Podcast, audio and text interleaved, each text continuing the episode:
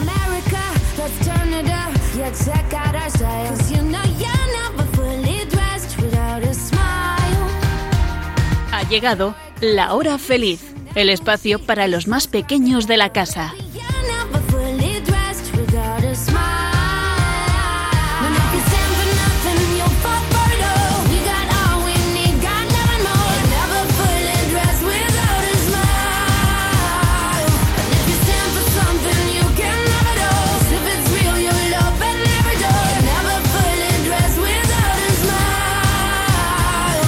Muy buenas tardes a todos los amigos de La Hora Feliz. Ya estamos de nuevo aquí con todos vosotros. Quien os habla, Yolanda Gómez y mis cuatro maravillosas colaboradoras. Muy buenas tardes, Nuria. Buenas tardes. ¿Qué tal estás, Elena? ¡Genial! ¿Cómo estás, Sonia? ¡Muy bien! ¿Y Blanca, qué tal? Bien, igual de siempre. Estupendo. Pues después de los saludos, toca saber de qué vamos a hablar hoy.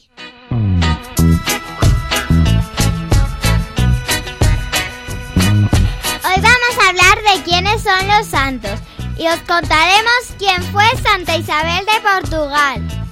Luego, ya que estamos en verano, vamos a hablar de algunos deportes que se practican en el agua. En Chiquistorias contaremos el cuento de la Fuente Gris y Facilitonia, el paraíso de las cosas fáciles. Y terminaremos con las adivinanzas y riendo con los chistes.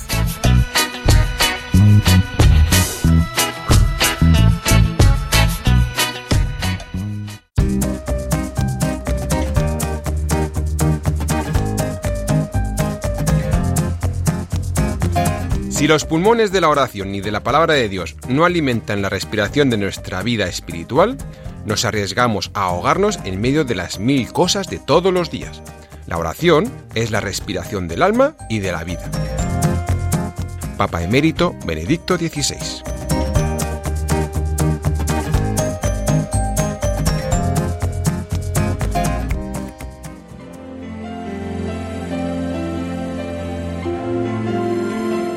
Señor, quiero que mi vida sea un canto de acción de gracias.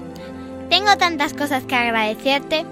Quiero darte gracias por la vida, por las cualidades que pusiste en mí, por lo que has soñado para mí. Gracias porque puedo ser tu amiga. Gracias por todas las personas creadas con el mismo amor. Así es. Tenemos que dar gracias a Dios todos los días, pues por muchas cosas. Y aunque haya días muy tristes o en los que parece que todo nos sale mal, tenemos que valorar aquello que tenemos a nuestro alrededor. Personas que con unas palabras, con una sonrisa, nos ayudan a seguir adelante. Esas personas eh, pueden ser desconocidas o pueden ser tus padres, tus hermanos, tus amigos. Así que acordaros siempre a lo largo del día dar gracias, pero sobre todo por la noche, cuando estéis rezando y recordáis, así como ha sido todo el día, bueno, pues es el momento de dar las gracias a Dios por todo lo bueno que nos ha sucedido. ¿Y sabéis quiénes eran muy agradecidos y valoraban todo lo bueno que Dios ponía a su alrededor? Los santos. Pero a ver, ¿quiénes son los santos? A ver, amiguitas, ¿quiénes son los santos para vosotras? Venga, Blanca. Las personas que se portan bien con ellos y con los demás. A ver, ¿alguna más quiere participar, Sonia? Son personas elegidas por Dios para hacer un lugar mejor. Bueno, está bien esa respuesta también. A ver, Elena, Nuria, ¿queréis participar también? ¿Quién es para vosotros los santos? Los santos son personas amigas de Dios que ayudan a la gente y hacen milagros. ¿Y tú, Nuria? ¿Se te ocurre alguna cosa que es para ti un santo? ¿Quién consideras que es un santo? Gente muy especial para Dios y para el mundo. Muy bien, pues los santos, digamos que no son personas diferentes de nosotros. En todos los tiempos ha habido santos de diferente edad, unos niños, otros jóvenes, adultos, otros más viejecitos. Hay santos y santas, unos flaquitos, otros gorditos, unos muy inteligentes y otros muy sencillos. Algunos han nacido muy ricos y otros fueron muy pobres. Unos han sido santos desde pequeños y otros llevaron una vida en la que no conocían a Dios, se portaban muy mal, pero cuando se encontraron con Jesús cambiaron y decidieron ser felices siguiéndolo. Bueno, pues todos, pero todos estamos llamados a ser santos, porque Dios nos quiere santos y para eso nos dio el don de la fe. fue su regalo cuando nos bautizaron. Y todos los que estamos bautizados tenemos que ser santos, pero también tenemos que querer serlo. El don de la fe es más grande mmm, que, por ejemplo... A ver, se me está ocurriendo... Escuchar con atención. El don de la fe es más grande que todos los superpoderes de vuestros héroes favoritos, porque además es de verdad. Pero la fe no quiere decir que sirva para, por ejemplo, a ver, poder volar, o, o ser invisible, o atravesar paredes, o, o ser muy fuertes, no. Ser santos, y esto es lo importante, es querer seguir a Jesús, hacer las cosas como Él, hacer el bien como Él, amar como Él nos amó, nos ama y nos amará. Por lo tanto, ser santos, amiguitos, es ser amigo de Jesús. Y ahora os pregunto a todos los oyentes de Radio María que están escuchando La Hora Feliz en estos momentos o, o días después a través también del podcast. ¿A qué santo conoces? ¿Por qué es santo? ¿Y cuáles son sus cualidades o qué ha hecho para serlo? ¿Y en vuestra casa hay imágenes de algún santo? Bueno, como los que nos estáis escuchando, nos podéis escribir a nuestro email lahorafeliz dos arroba radiomaria punto es o también escribirnos por carta a Radio María, La Hora Feliz dos, Paseo Lanceros número dos, primera planta, veintiocho mil veinticuatro, Madrid. Y así nos respondéis a estas preguntas. ¿Os parece? Os repito, email lahorafeliz dos arroba radiomaria punto es y por carta Radio María, La Hora Feliz dos, Paseo Lanceros número dos, primera planta, veintiocho mil veinticuatro, Madrid. Pues mientras nos escribís, tanto por email como por carta, mientras voy a preguntarles a mis valiosas colaboradoras. A ver, chicas, ¿qué santo conocéis? A ver, Sonia. A Santa Lucía de Fátima. ¿Y qué hizo para ser santa? A ver. Pues es, eh, fue, fue uno de los tres pastorcitos de Fátima. Y entonces y luego se hizo monja y entregó su vida a Dios, porque las monjas entregan su vida a Dios. Bien, ¿algún santo más que conocéis? Venga, Elena. Eh, eh, a Santa Elena. Claro, a la santa que tú llevas su nombre, ¿verdad? Sí. Y, y a ver, ¿qué hizo para ser santa? Eh, Santa Elena era la madre del emperador Constantino. Y consiguió que todo el Imperio Romano se convirtiese al cristianismo. Y también fue la que encontró la cruz en la que fue crucificado Jesús. Muy bien. ¿Y tú, Blanca? A ver, ¿qué santo o santa conoces? Pues San Patricio. ¿Y quién fue? El patrón de Irlanda. Y ahí a Irlanda sí que has ido tú, ¿verdad? Sí. Qué bien. Y es uno que tiene así como en las estatuas, ¿verdad? Se le representa como con la mano para arriba. Sí, siempre se decoran los sitios con... Con esto, con, con tréboles una... y leprechauns. Nuria, ¿y tú a qué santo o santa conoces? A ver. A Santa Gemma. Santa Gemma Galgani. Sí. Porque tu mamá se llama Gemma, ¿verdad? Sí. Muy bien. Bueno, y aparte de esto, a ver, en vuestra casa tendréis alguna estatua, alguna imagen de los santos. A ver, Elena. Sí, yo tengo eh, un cuadro de los pastorcitos de Fátima. Uh-huh. ¿Y tú, Sonia? Pues... Tenemos un cuadro donde, donde está el, el Papa Juan Pablo segundo y Santa Teresa de Calcuta. Muy bien. A ver, Blanca, ¿en tu casa tienes alguna estatua, estampita de algún santo? A San Patricio. Ah, claro, claro, que por eso lo habéis traído seguramente de Irlanda. ¿Y tú, Nuria? Una estampita de Santa Gemma Galgani y, y la Madre Maravillas de Jesús. Muy bien, estupendo. Pues gracias a todas por vuestras respuestas. Y a los santos... O sea, a los que ya están en el cielo, se les venera, es decir, se les demuestra nuestro amor y nuestro respeto, porque son, y aquí me vais a ayudar vosotras chicas, a ver, los santos son modelo. Eh, son modelo porque viendo lo que ellos hicieron para ser amigos de Dios, nosotros los podemos imitar. Y también los santos son estímulo. Porque ellos lucharon como ahora nosotros y ya gozan del cielo.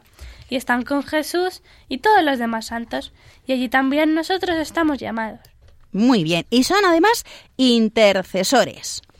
Son amigos y hermanos nuestros y grandes bienhechores a quienes podemos pedirles y suplicarles que hagan valer su influencia ante Dios para que nos ayuden en nuestras necesidades. Eso es. Y para llegar a ser santos, a lo que todos estamos llamados, como ya os hemos dicho, la Iglesia nos hace unas sugerencias y recomendaciones como buena madre que es. A ver, Nuria, ¿qué podemos hacer para ser santos?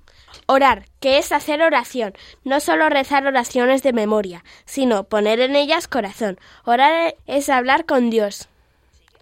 También es importante que vayamos a misa y a comulgar. La misa, o sea, la Eucaristía, es el lugar más hermoso del mundo. Es como estar en el cielo, porque ahí está presente Jesús, el que se nos da en la comunión. Y otra cosa importante es la confesión, donde pedimos perdón a Dios porque hemos pecado. Así recuperamos su amistad y volvemos a ser felices. Muy bien, y más cosas que hay que hacer para ser santos, Sonia.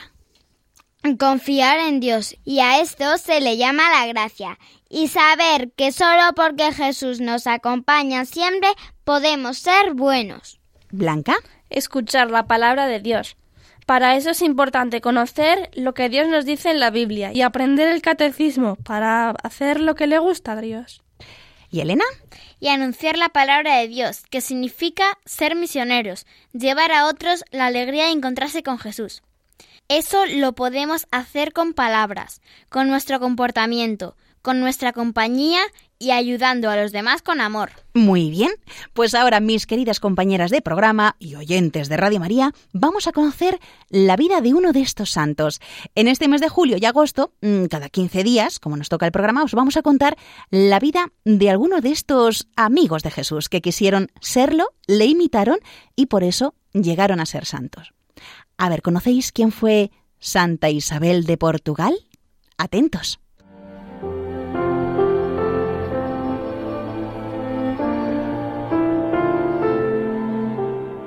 Santa Isabel fue pariente de reyes, reinas, emperadores y un santo. Ella era la hija del rey y la reina de Aragón, un territorio que ahora forma parte de España. Un abuelo fue el rey de Sicilia y otro fue un emperador, Federico segundo de Alemania.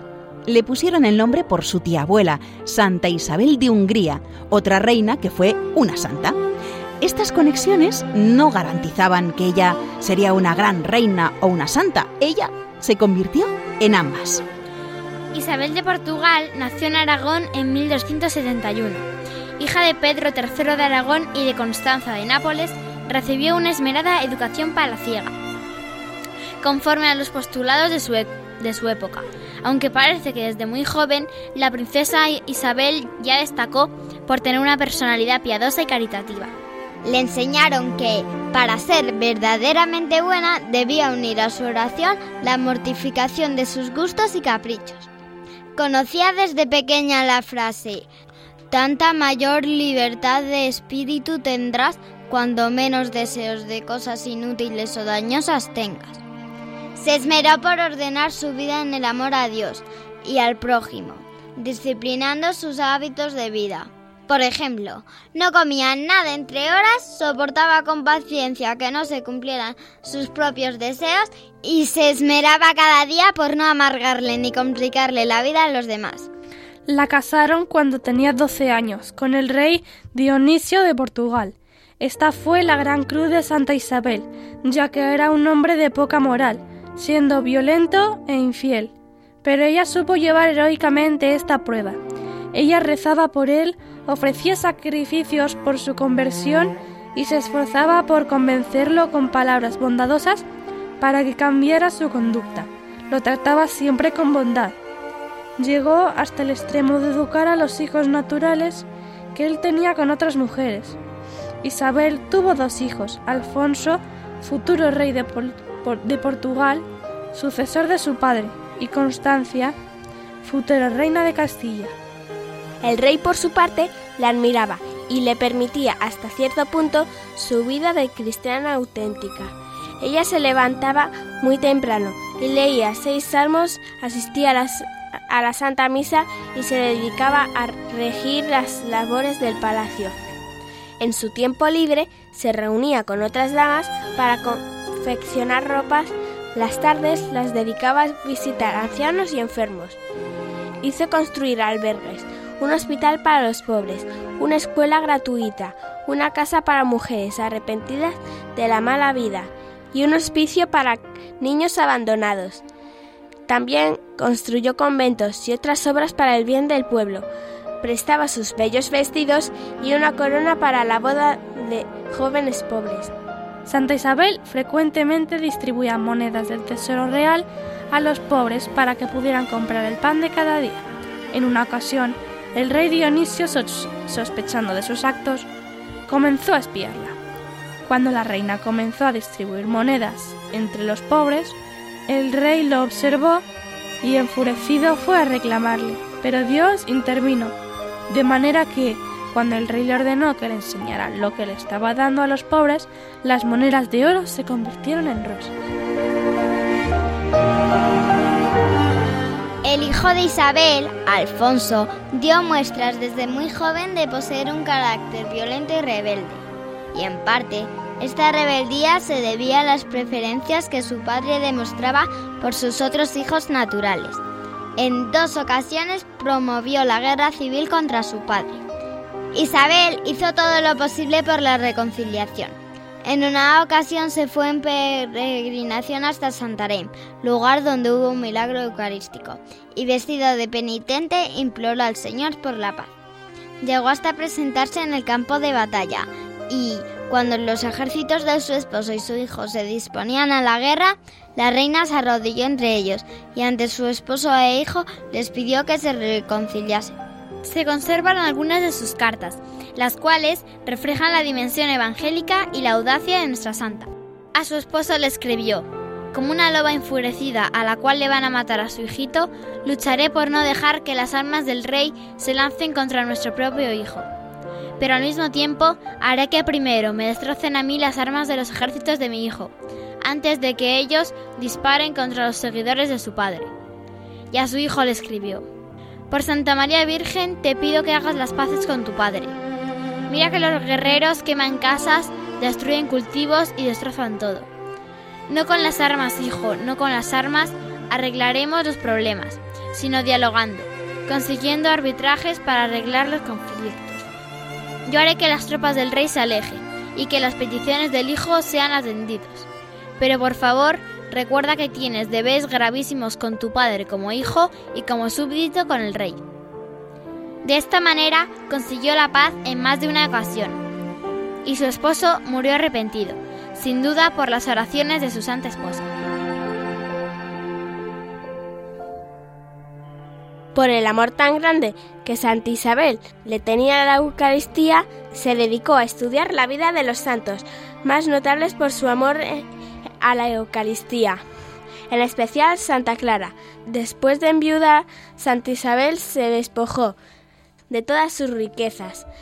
Emprendió un peregrinaje a Santiago de Compostela, donde le entregó la corona al arzobispo, para recibir el hábito de las clarisas como terciaria. El arzobispo se conmovió tanto por este acto de la santa que él le entregó su callado pastoral para que la ayudara en su regreso a Portugal. Santa Isabel de Portugal vivió los últimos años en el convento, dedicada a la adoración eucarística. Cuando estalló la guerra entre su hijo y su yerno, el rey de Castilla, Santa Isabel, a pesar de su ancianidad, emprendió un larguísimo viaje por caminos muy peligrosos y logró la paz. Sin embargo, el viaje le costó la vida. Al sentirse próxima a la muerte, pidió que la llevasen al convento de los clarisas que ella misma había fundado. Allí murió invocando a la Virgen Santísima el cuatro de julio de mil trescientos treinta y seis. Dios bendijo su sepulcro con varios milagros y su cuerpo se puede venerar en el convento de las Clarisas en Coimbra, aunque fue transportado posteriormente hacia Santa Clara a Nova, donde reposa en la actualidad. Fue canonizada en mil seiscientos veinticinco por el Papa Urbano octavo. Es abogada para los territorios y países donde hay guerras civiles, guerrillas y falta de paz. Su fiesta se celebra el cuatro de julio.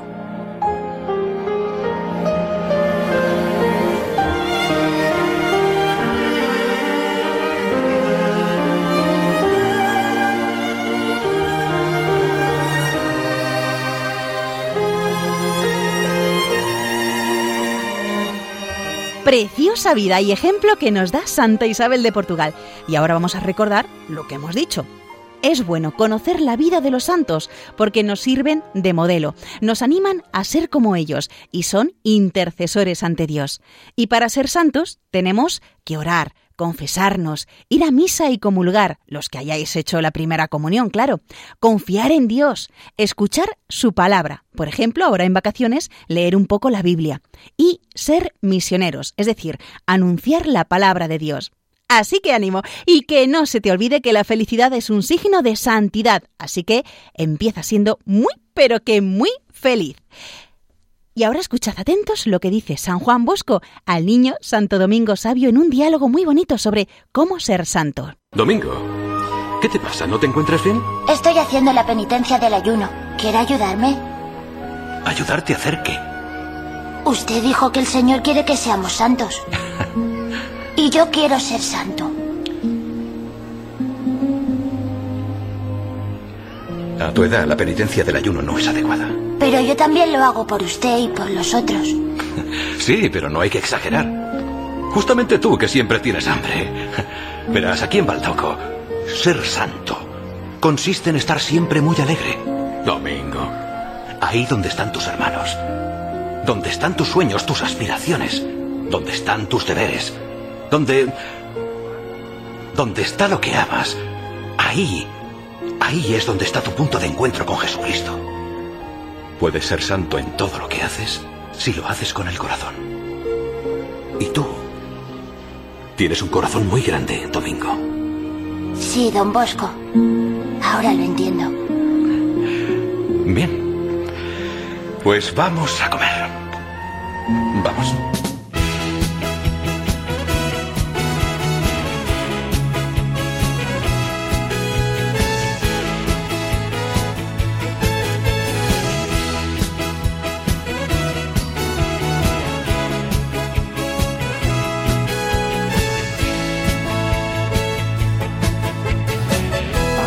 Santo hay que ser feliz, no hay santidad sin felicidad.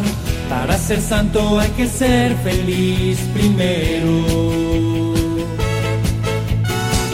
Para ser santo hay que ser sencillo, no hay santidad sin sencillez.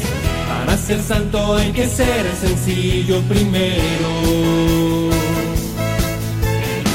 Para ser santo hay que estar un poco loco, un poco loco, y un poco loco para ser feliz, un poco loco para ser sencillo, un poco loco para estar enamorado y loco por Dios.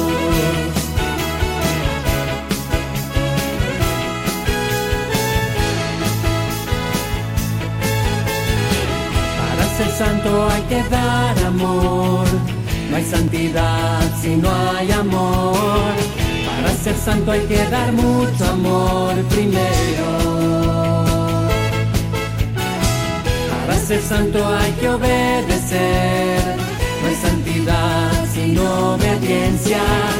Para ser santo hay que obedecer primero. Para ser santo hay que hacerse como un niño para ser santo, un poco loco para dar amor, un poco loco para obedecer, un poco loco para estar enamorado y loco por Dios.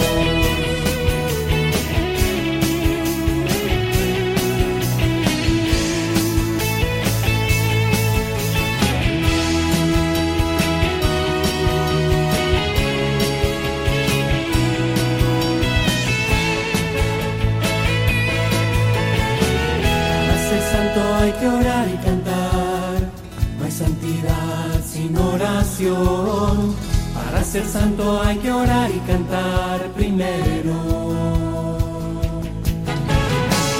Para ser santo hay que trabajar, no hay santidad si no hay esfuerzo. Para ser santo hay que trabajar primero. Para ser santo hay que trabajar y jugar todo a su tiempo, y darse tiempo para orar y cantar, y darse tiempo para amar, darse tiempo para estar enamorado y loco por Dios, un poco loco para dar amor, un poco loco para ser feliz, un poco loco para estar enamorado y loco por Dios.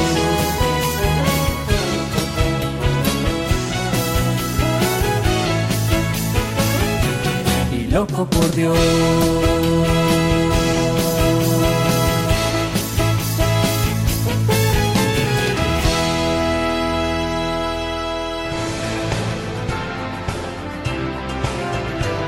No te cortes, haz deporte.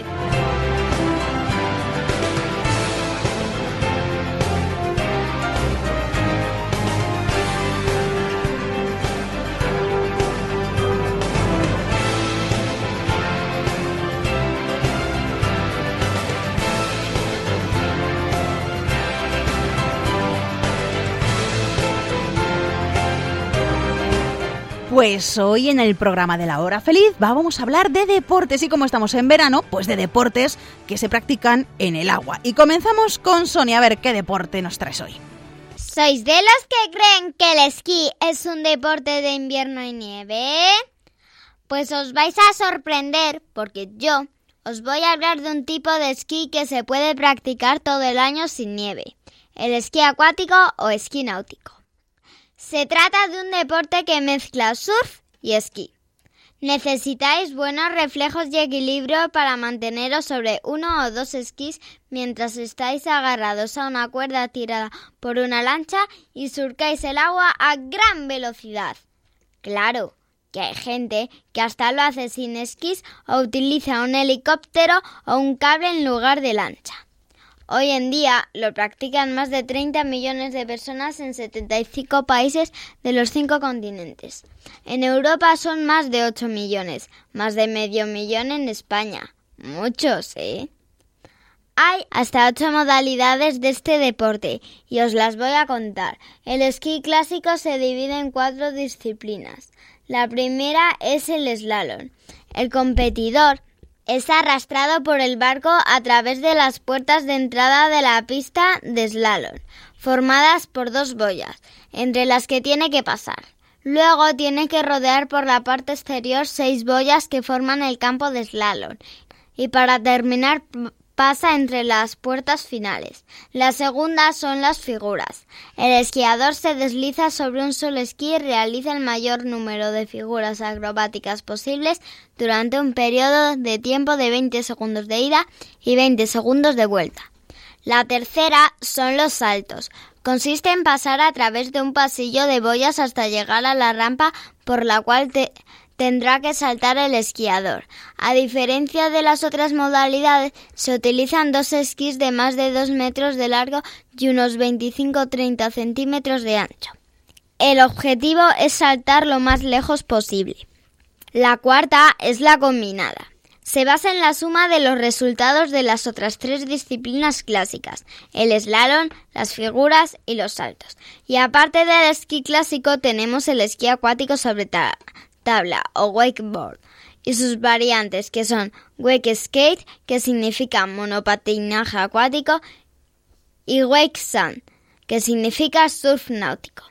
Y por último, las carreras y el esquí descalzo. Así te ahorras las botas y los esquís. Es muy divertido ver los vídeos de las personas que esquían sobre los pies, las manos o incluso el culo. Ah, y no creáis que hay que irse muy lejos para practicarlo, porque agua hay en muchos sitios. Podéis practicarlo en el mar o en lagos y embalses. Por ejemplo, en el centro de nuestro país está el complejo Waterski de Seseña en Toledo, que tiene dos lagos y está considerado uno de los tres mejores centros de Europa para el esquí acuático. Allí se han celebrado varios campeonatos mundiales y europeos. Y tenemos muy buenos deportistas españoles, como las hermanas Sandra y Nadine Botas, Cristina Merem o Iván Morros, que es campeón mundial. ¡Estupendo, Sonia! Pues ahora vamos con otro deporte del cual nos va a hablar Nuria. El piragüismo es muy antiguo. En América del Norte y en Asia se han encontrado canoas de seis mil años de antigüedad. De hecho, las palabras piragua y canoa son de origen americano. Cristóbal Colón las dio por primera vez cuando descubrió América.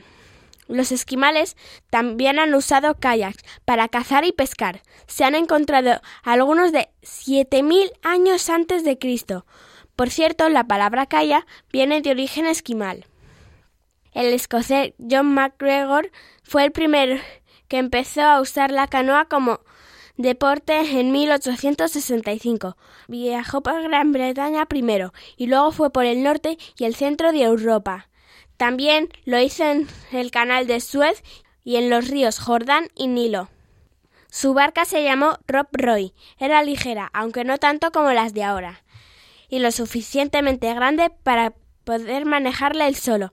Estaba cerrada, salvo por un sitio donde se sentaba, como las de ahora, y la manejaba con un, con un remo de dos palas, e incluso con una vela. Los primeros kayaks se construyeron para hacer excursiones. Después también usaron, los usaron en competiciones. El piragüismo fue deporte olímpico en mil novecientos treinta y seis. En ese momento se creó el reglamento que dice cuál es el tamaño de las canoas o los kayaks, que todavía se sigue usando. Nuria, ¿y hay alguna diferencia entre canoa y kayak? Sí, en las canoas el remo solo tiene una pala y el piragüista puede ir de rodillas o sentado. En el kayak el remo tiene dos palas y el piragüista siempre va sentado. Hay distintos tipos de piragüismo. El de aguas tranquilas. Los competidores se mueven en línea recta y las distancias pueden ser de doscientos, quinientos o mil metros en las Olimpiadas. Hay otras competiciones más largas, las de doce mil metros, se llaman maratón, y una parte se hace a pie. El slalom se hace en aguas bravas, es decir, en ríos con corrientes, y los piragüistas tienen que hacer un recorrido menor de cuatrocientos metros en el menor tiempo posible, pero pasando por unas puertas como se hace en el esquí. También es, es deporte olímpico. Otros, otros tipos de piragüismo que no son olímpicos son el descenso de aguas bravas, el ascenso de ríos, las travesías que se hacen en el mar, lagos o embalses. A mí el que más me gusta, porque lo he practicado, es el piragüismo recreativo, que es solo para divertirse. Las barcas más grandes se llaman barcos dragón. Aquí entran en una misma barca de diez a veinte personas, dependiendo del tamaño. El piragüismo también es deporte el piragüismo también es deporte paralímpico. Desde el año dos mil dieciséis se hace tanto en kayak como en canoa, pero solo en aguas tranquilas, en la distancia de doscientos metros. Muy bien, Nuria, pues perfecto, ya sabemos algo más del piragüismo y del esquí acuático. Y ahora, Elena, ¿de qué nos vas a hablar? De algo que seguramente tiene mucho que ver con el agua, ¿que sí? La natación. Nada más y nada menos, pues cuéntanos. La historia de la natación se remonta a la prehistoria. Se han descubierto pinturas sobre natación de la edad de piedra de hace siete mil años y las primeras referencias escritas datan del dos mil antes de Cristo, o sea, hace mucho tiempo. Sin embargo, la natación como deporte comenzó a principios del siglo diecinueve en Gran Bretaña, con la National Swimming Society de Londres, fundada en mil ochocientos treinta y siete. El primer campeón mundial fue el inglés Tom Morris, quien ganó una carrera de una milla en el Támesis en mil ochocientos sesenta y nueve. Actualmente hay cinco estilos reconocidos de natación. El estilo braza, que es el más antiguo de todos, y se conoce desde el siglo diecisiete. Luego está el crawl, que fue descubierto por el nadador inglés John Arthur Trudgen. El estilo de espalda fue realizado por primera vez por el estadounidense Harry Hefner. Y luego está el estilo mariposa, puesto a la práctica por Henry Myers. Y finalmente, la natación de las competiciones. La natación pasó a ser parte de los primeros Juegos Olímpicos de mil ochocientos noventa y seis en Atenas, en el caso de los hombres, y a partir de las de mil novecientos doce para las mujeres. Entre estas dos fechas se creó la FINA, es decir, la Federación Internacional de Natación. Algunos nadadores famosos son el estadounidense Michael Phelps, el ruso Alexander Popov, la alemana Francisca Vanalsmik y las españolas Mireia Belmonte y la deportista paralímpica Teresa Perales. Muy bien, Elena, pues muchísimas gracias por contarnos en qué consiste la natación y hay que ver cuántas variedades, ¿eh? Madre mía. Y terminamos con Blanca, que también nos lleva a otro deporte de agua. ¿De cuál se trata, Blanca? De el buceo, también llamado submarinismo o escafandrismo. Es el acto de sumergirse en el agua, normalmente con el propósito de desarrollar una actividad profesional o simplemente divertirse y observar el fondo marino. Hay dos modalidades, al buceo tradicional, que solemos practicar en la playa o en la piscina, se llama apnea o buceo libre, solo se bucea en la superficie. Solamente se necesita un tubo llamado snorkel para poder respirar, unas gafas de bucear y si quieres ir más rápido o recorrer largas distancias, puedes usar unas aletas. No tienes que tener ningún entrenamiento porque es muy fácil de aprender. Solamente hay que saber nadar bien. Y el buceo autónomo, en el que el buzo usa unas botellas de aire comprimido que lleva en la espalda. Estas botellas van a través de unos tubos a un regulador de presión que le permite respirar. No es imprescindible, pero también se debe usar unas gafas de bucear, un traje de buzo, de, de buceo, unas aletas, un reloj que marca la profundidad, la presión y claramente la hora, y algún pequeño accesorio como una pequeña navaja, una brújula y una linterna o luz química. Perfecto, pues muchísimas gracias, Blanca. Y ahora vamos a escuchar una canción muy propia de todo lo que nos has contado. Ariel, escúchame. Ese mundo está muy mal. La vida bajo el mar es mucho mejor que el mundo de allá arriba. ¿Tú crees que en otros lados las algas más verdes son? Y sueños con ir arriba, que gran equivocación. No es que tu propio mundo no tiene comparación. ¿Qué puede haber allá afuera que causa tal emoción? Bajo el mar, bajo el mar, vives contenta siendo sirena, eres feliz. Sé que trabajas sin parar y bajo el sol para variar, mientras nosotros siempre flotamos bajo el mar. Los peces son muy felices, aquí tienen libertad. Los peces allá están tristes, sus casas son de cristal. La vida de nuestros peces muy larga no suele ser. Si al dueño le apetece, a mí me van a comer. Bajo el mar, bajo el mar, nadie nos fríe ni nos cocina en un sartén. Si no te quieres arriesgar, bajo el mar te quedarás y sin problemas entre burbujas tú vivirás. Bajo el mar, bajo el mar. ¿Estás escuchando el programa de los niños de Radio María? Tú tienes algo en lo que ella solo puede soñar: pasión.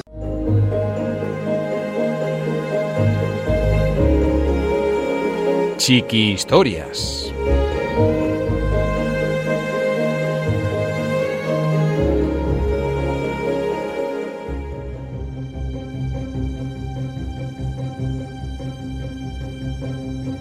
La Fuente Gris, por Pedro Pablo Sacristán.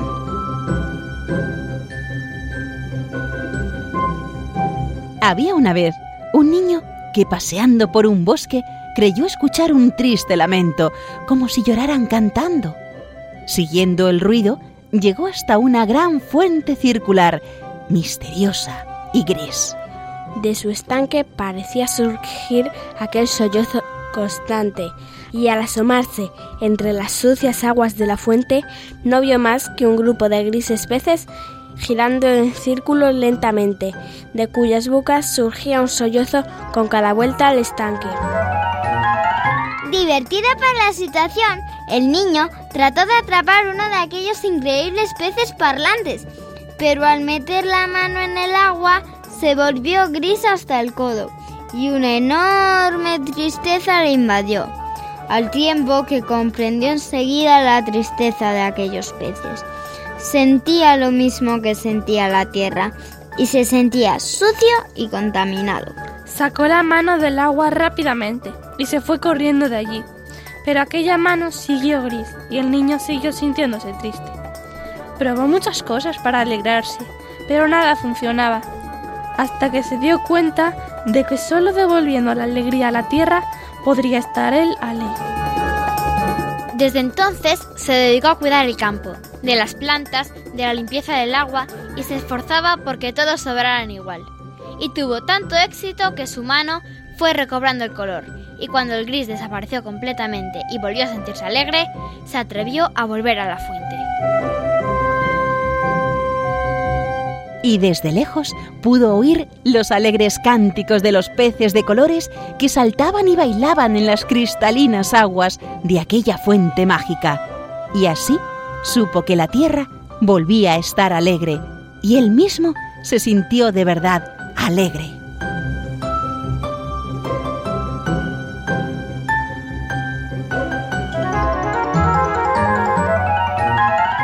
El destino de vuestro planeta está en vuestras manos. Estás escuchando Radio María.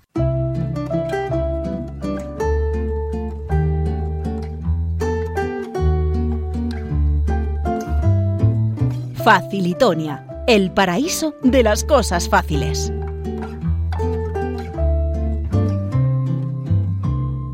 Contaba la leyenda que existía un país llamado Facilitonia, donde todo era extremadamente fácil y sencillo. Roberto y Laura, una pareja de aventureros, dedicó mucho tiempo a investigar sobre aquel lugar y cuando creyeron saber dónde estaba, fueron en su busca. Vivieron mil aventuras y pasaron cientos de peligros. Contemplaron lugares preciosos y conocieron animales nunca vistos. Y finalmente encontraron Facilitonia. Todo estaba en calma, como si allí se hubiera parado el tiempo. Les recibió quien parecía ser el único habitante de aquel lugar, un anciano hombrecillo de ojos tristes. «Soy el desgraciado Puck, el condenado guardián de los durmientes», dijo con un lamento. Y ante la mirada extraña de los viajeros, comenzó a contar su historia. El anciano explicó cómo los facilitones, en su búsqueda por encontrar la más fácil de las vidas, una vida sin preocupaciones ni dificultades, habían construido una gran cámara en la que todos dormían plácidamente y tenían todo lo que podían necesitar. Solo el azar había condenado a Puck a una vida más dura y difícil, con la misión de cuidar del agradable sueño del resto de facilitones, mantener los aparatos y retirar a aquellos que fueran muriendo por la edad. Todo aquello ocurrió muchos años atrás y los pocos facilitones que quedaban, aquellos que como Puck eran muy jóvenes cuando iniciaron el sueño, eran ya bastante ancianos. Los viajeros no podían creer lo que veían. ¿En serio sientes envidia del resto? Pues claro, mira qué vida tan sencilla y cómoda llevan. Yo en cambio tengo que buscar comida, sufrir calor y frío, reparar las averías, preocuparme por los durmientes y mil cosas más. Esto no es vida. Los aventureros insistieron mucho en poder hablar con alguno de ellos y con la excusa de que les hablara de su maravillosa existencia convencieron a Puck de que despertara a uno de los durmientes. El viejo protestó, pero se dejó convencer, pues en el fondo él también quería escuchar lo felices que eran los facilitones. Así despertaron a un anciano. Pero cuando hablaron con él, resultó que solo era un anciano en apariencia, pues hablaba y pensaba como un niño. No sabía prácticamente nada y solo contaba lo bonitos que habían sido sus sueños. Puck se sintió horrorizado y despertó al resto de durmientes, solo para comprobar que a todos les había ocurrido lo mismo. Habían hecho tan pocas cosas en su vida, habían superado tan pocas dificultades que apenas sabían hacer nada y al verlo se dudaba de que hubieran llegado a estar vivos alguna vez. Ninguno quiso volver a su plácido sueño y el bueno de Puck, con gran paciencia, comenzó a enseñar a aquel grupo de viejos todas las cosas que se habían perdido y se alegró enormemente de su suerte en el sorteo. de cada noche que protestó por sus tareas, de cada problema y dificultad que había superado, y de cada vez que no entendió algo y tuvo que probar cien veces hasta aprenderlo. En resumen, había sido el único de todo su pueblo que había llegado a vivir de verdad.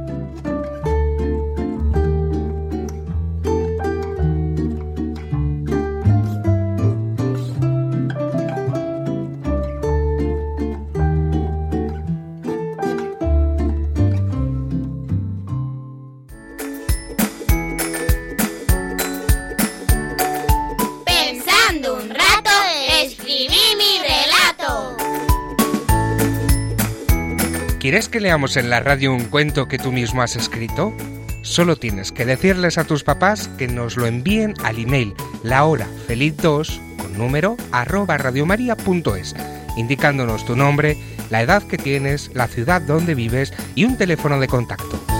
También puedes escribirnos por carta a la siguiente dirección: Paseo de Lanceros dos, primera planta, veintiocho mil veinticuatro, Madrid, poniendo Radio María, La Hora Feliz dos. De todos los cuentos que recibamos, el que leamos en antena recibirá una sorpresa. Ya sabes, lahorafeliz dos arroba radiomaria punto es o por carta a Radio María La Hora Feliz dos, Paseo de Lanceros, número dos, primera planta, veintiocho mil veinticuatro, Madrid.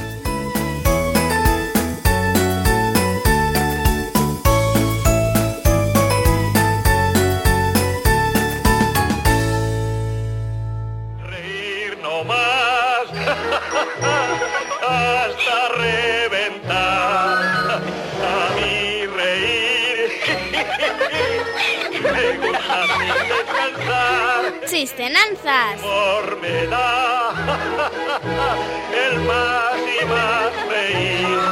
No tiene ninguna gracia. Buen humor, más buen humor me da a mí.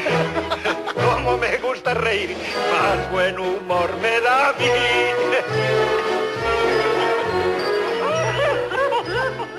Con estas risas ya comenzamos esta última parte del programa de La Hora Feliz y vamos con esas adivinanzas de nuestras grandes colaboradoras. Empezamos por Sonia, a ver.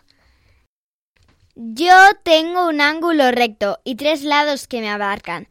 Aunque no quieras creerlo, mi nombre completo es Cuadra.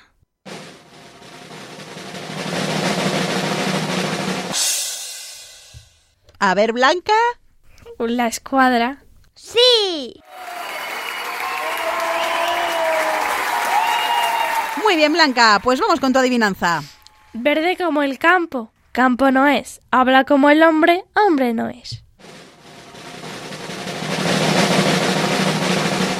¿Qué puede ser? A ver, están todas absortas pensando en la solución. Sonia, ¿se te ocurre algo? ¿El loro? Sí. Bien, muy bien. Bueno, pues vamos con la adivinanza de Nuria. A ver. Cuando te veo, me ves. Cuando me ves, te veo. Si no me ves, no te veo y no te parezco feo. ¡Qué juego de palabras! Madre mía, Elena, ¿se te ocurre? ¿El espejo? Sí. Y ahora la adivinanza de Elena. ¿Qué cosa no ha sido y tiene que ser y que cuando sea dejará de ser?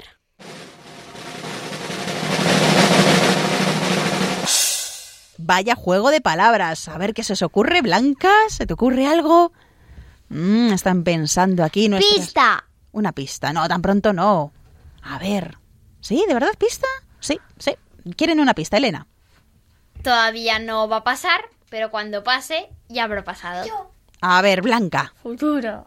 Más o menos. Casi, casi. A ver. Venga, Sonia. El presente. No. Casi, casi. Blanca. El tiempo. Parecido al futuro, pero más cercano. Hoy es hoy, ayer es ayer y... ¡Nuria! Mañana. El mañana. Sí. Muy bien. Estupendo, pues vamos con nuestra segunda ronda de adivinanzas y comenzamos por Sonia. ¿De qué llenarías un botijo pa- para que pese menos que vacío? Llenar un botijo para que esté más vacío. A ver, Elena, ¿qué crees que puede ser? De agujeros. Sí.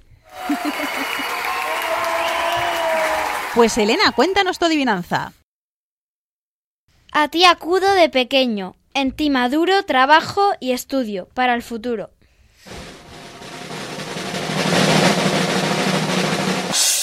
Nuria, ¿qué se te ocurre? ¿El tiempo? No. Uh-huh. ¿Otra vez, Nuria? ¿Los años? No. Uh-huh. ¿Al resto se le ocurre algo?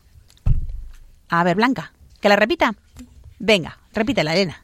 A ti acudo de pequeño, en ti maduro, trabajo y estudio para el futuro. Y vuelve, Nuria, a intentarlo. ¿El cole? Sí. Pues vamos con la adivinanza de Nuria, adelante. Lleno estoy de botones, con números hasta el nueve. Si con alguien quieres hablar, a mí me puedes usar. Blanca, ¿qué crees que es? Teclas de los números. ¿De los números? No. A ver, Elena. El teléfono. Sí. Y terminamos. Yo creo que Blanca opinaba lo mismo, solo que no ha dicho que era del teléfono. Pues Blanca, dinos tu adivinanza. Un puñadito de algodón que brinca sin ton ni son.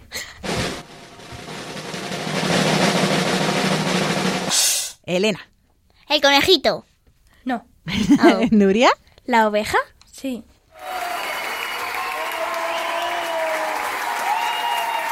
¡Perfecto! Y ahora vamos con la ronda de chistes antes de acabar el programa. Comenzamos con Blanca, tu chiste de hoy. Soldado, hice la bandera. Enhorabuena, sargento, le ha quedado muy bien. Muy bien, Elena, tu chiste. Una maestra pregunta a Jaimito. Jaimito, si en una mano tengo seis naranjas y en la otra tengo ocho, ¿qué tengo? Y Juanito contesta... Pues una mano muy grande, profe. Estupendo. A ver, Nuria.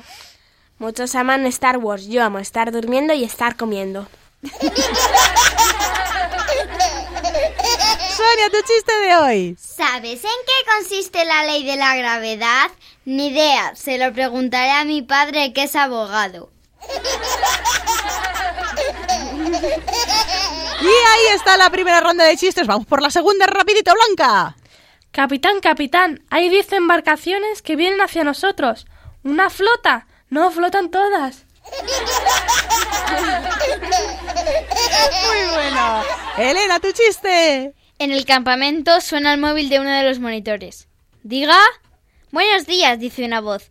Mi hijo no podrá ir al campamento porque está enfermo. Ah, muy bien, contesta el monitor. ¿Con quién estoy hablando? Y la voz contesta, ¡con mi papá! Creo que le pillarían en ese momento. A ver, Nuria, tu chiste. Va un hombre corriendo porque lo persigue un león. De repente se arrodilla y dice, Señor, te pido que este león se vuelva cristiano. Entonces el, el león también... Se para, se arrodilla y dice, Señor, bendice estos alimentos que voy a comer. Y terminamos el chiste de hoy y el programa con Sonia. ¿Cuál es el insecto que gana todas las competiciones? El piojo, porque siempre va en cabeza.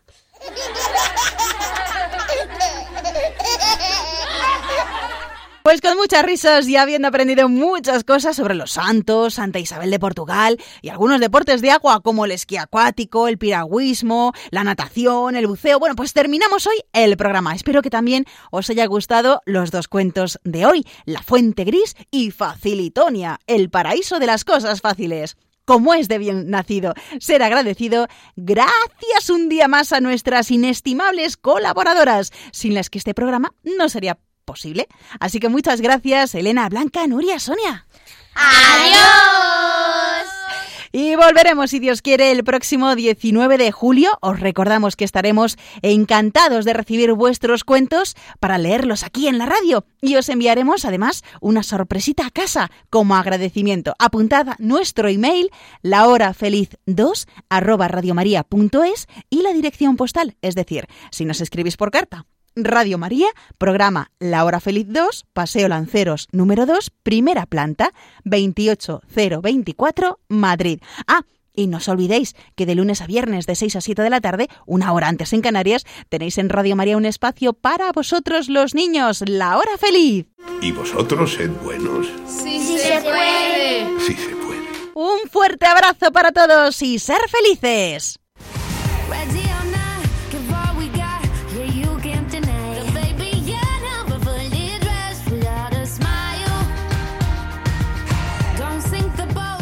Así concluye La Hora Feliz, el espacio para los más pequeños de la casa.